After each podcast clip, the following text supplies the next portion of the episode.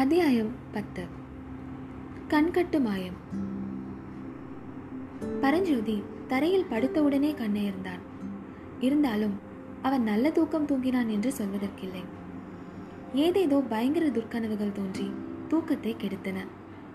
ஒரு சமயம் ஐந்தாறு புத்த பிக்ஷுக்கள் வந்து அவனை சூழ்ந்து நின்றார்கள். அவர்களில் ஒருவர் தம் கையில் இருந்த தீபத்தை தூக்கி பரஞ்சோதியின் முகத்தில் வெளிச்சம் விழும்படி பிடித்தார். ஆமாம் நாகநந்தி சொல்வது சரிதான். இவன் முகத்தில் அபூர்வமான கலை இருக்கிறது. இவன் மகாவீரனாவான் அல்லது மகாத்மா ஆவான் என்று யாரோ ஒருவர் சொன்னதைப் போல் இருந்தது. இன்னொரு சமயம் அவனை ஒரு மத யானை துரத்தி கொண்டு வருகிறது. பரஞ்சோதி சட்டென்று ஒரு பன்னீர் மரத்தின் மேல் ஏறிக்கொள்கிறான். புஷ்ப கொத்துடன் கூடிய ஒரு பன்னீர் கிளையை ஒடித்து யானையின் மேல் போடுகிறான். அச்சமயம் திடீரென்று இரு குதிரை வீரர்கள் தோன்றி அட பாவி கோவில் யானையை கொன்று விட்டாயா? என்று கூவிக்கொண்டே தங்கள் கையில் இருந்த வேல்களை அவன் மீது எறிகிறார்கள். மற்றும் ஒரு பயங்கர கனவு. நாகநந்தி அடிகள் வந்து அவன் பக்கத்தில் நின்று அவனுடைய முகத்தை உற்று பார்க்கிறார். அப்படி பார்த்து கொண்டிருக்கும் போதே அவருடைய முகமானது படமெடுத்தாடும் பாம்பின் முகமாக மாறுகிறது. அந்த பாம்பு அதனுடைய மெல்லிய பிளவுபட்ட நாவை நீட்டி அவனுடைய முகத்தை தீண்ட வருகிறது.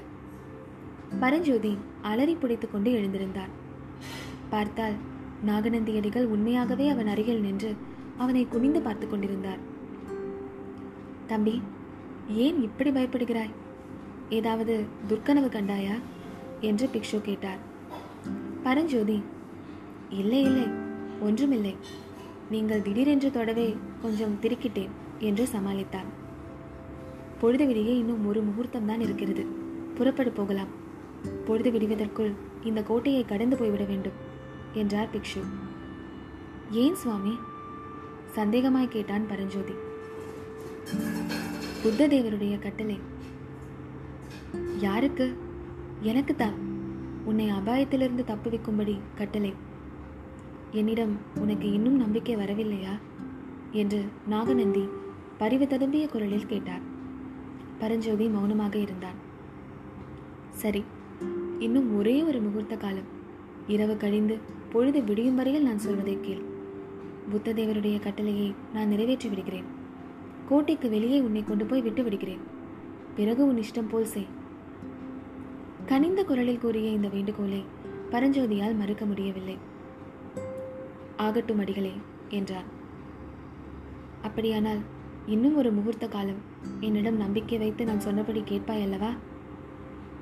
கேட்கிறேன். உன்னுடைய கண்களை கட்டி இந்த இடத்திலிருந்து அழைத்து போக வேண்டியிருந்தால்? பரஞ்சோதி ஒரு நிமிஷம் திகைத்து நின்றுவிட்டு எப்படியானாலும் சரி என்றான்.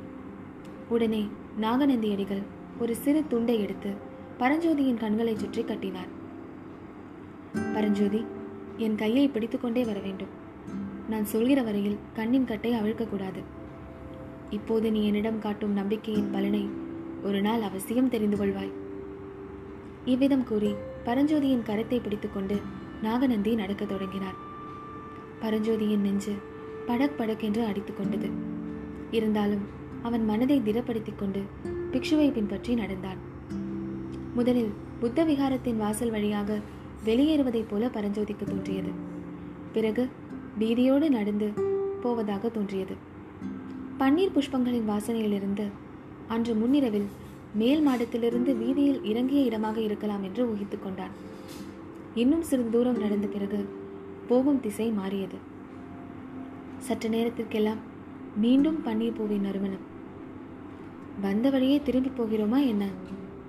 அட இந்த பொல்லாத பிக்ஷு எனக்கு வழி அடையாளம் தெரியாமல் இருப்பதற்காக இப்படியெல்லாம் இழுத்தடிக்கிறாரா? என்று பரஞ்சோதி எண்ணிக்கொண்டான். மறுபடியும் ஒரு கட்டிடத்துக்குள் பிரவேசிப்பதைப் போல் இருந்தது. அகில் புகையின் மனத்திலிருந்து இது ராஜவிகாரம்தான் என்று பரஞ்சோதி தீர்மானித்தான். பிறகு சிறிது நேரம் இருளடைந்த குகைகளின் வழியாக சுற்றி சுற்றி வருவதைப் போல் தோன்றியது. கண்ணை கட்டியிருந்தபடியால் வெகுநேரம் முடிவே இல்லாமல் நடந்து கொண்டிருப்பதாக பட்டது. அடிகளே இன்னும் எத்தனை நேரம் இப்படி கண்கட்டு வித்தை செய்ய வேண்டும்? என்று பரஞ்சோதி கேட்டான். தம்பி கிட்டத்தட்ட வந்துவிட்டோம். இன்னும் கொஞ்சம் பொறு என்றார் பிக்ஷு. திடீரென்று இருட்டிலிருந்து வெளிச்சத்திற்கு வந்துவிட்டதாக பரஞ்சோதி உணர்ந்தான் பரஞ்சோதி நாம் வரவேண்டிய இடத்திற்கு வந்துவிட்டோம் கண்கட்டு சோதனை முடிந்தது என்று சொல்லிக்கொண்டே அடிகள் கட்டை அவிழ்த்தார் புத்த பகவானின் அருளால் சொர்க்கலோகத்திற்கே வந்துவிட்டோமா என்று பரஞ்சோதிக்கு தோன்றியது. அவன் கண் முன்னால் அப்படிப்பட்ட சௌந்தரிய காட்சி தென்பட்டது. அகழி நீரில் அஸ்தமன சந்திரனின் வெள்ளி கிரணங்கள் படிந்து உருக்கிய வெள்ளி ஓடையாக செய்து கொண்டிருந்தன. அகழிக்கு அப்பால் மரங்கள் அடர்ந்த வனப்பிரதேசம் காணப்பட்டது. மரங்களின் உச்சியில் சந்திர கிரணங்கள் இலைகளின் மீது தவழ்ந்து விளையாடின. அகழியில் ஒரு படகு மிதந்தது. பரஞ்சோதியை சிறை மீட்க உதவி செய்த இளம் பிக்ஷு கையில் துடுப்புடன் படகில் நின்றார். பெரிய பிக்ஷுவும் பரஞ்சோதியும் அகழி அருகே போய் படகில் ஏறினார்கள். படகு நகர்ந்தது. இந்த அகழியை தாண்ட படகு எதற்கு? எளிதில் நீந்தியே கடந்து விடலாமே என்றான் பரஞ்சோதி. ஆமாம் நீந்த தெரிந்தவர்கள் நீந்தலாம் என்றார் பிக்ஷு. இந்த அகழியினால் கோட்டை பாதுகாப்புக்கு தான் என்ன பிரயோஜனம்? எதிரிகள் வந்தால் சுலபமாக நீந்திவிட மாட்டார்களா? அதோ பார் என்றார் பிக்ஷு. சற்று தூரத்தில் ஒரு முதலை பயங்கரமாக வாயை திறந்தது. ஐயோ என்றான் பரஞ்சோதி. இம்மாதிரி நூற்றுக்கணக்கான முதலைகள் இந்த அகழியில் இருக்கின்றன. சாதாரண காலங்களில் அங்கங்கே இரும்பு கூண்டுகளில் அடைத்து வைத்திருப்பார்கள். யுத்த காலங்களில் திறந்து விட்டு விடுவார்கள். நேற்றிரவு திறந்து விட்டிருக்கிறார்கள் என்றார் பிக்ஷு. அப்படியென்றால் யுத்தம் வருவது நிஜம்தானா சுவாமி? என்று கேட்டான் பரஞ்சோதி. வேறெதற்காக இவ்வளவு அமர்க்கலம் எல்லாம் என்று நினைத்தாய்? என்றார் பிக்ஷு. பரஞ்சோதி மௌனமாக இருந்தார் படகு அகழியின் அக்கறையை அடைந்தது.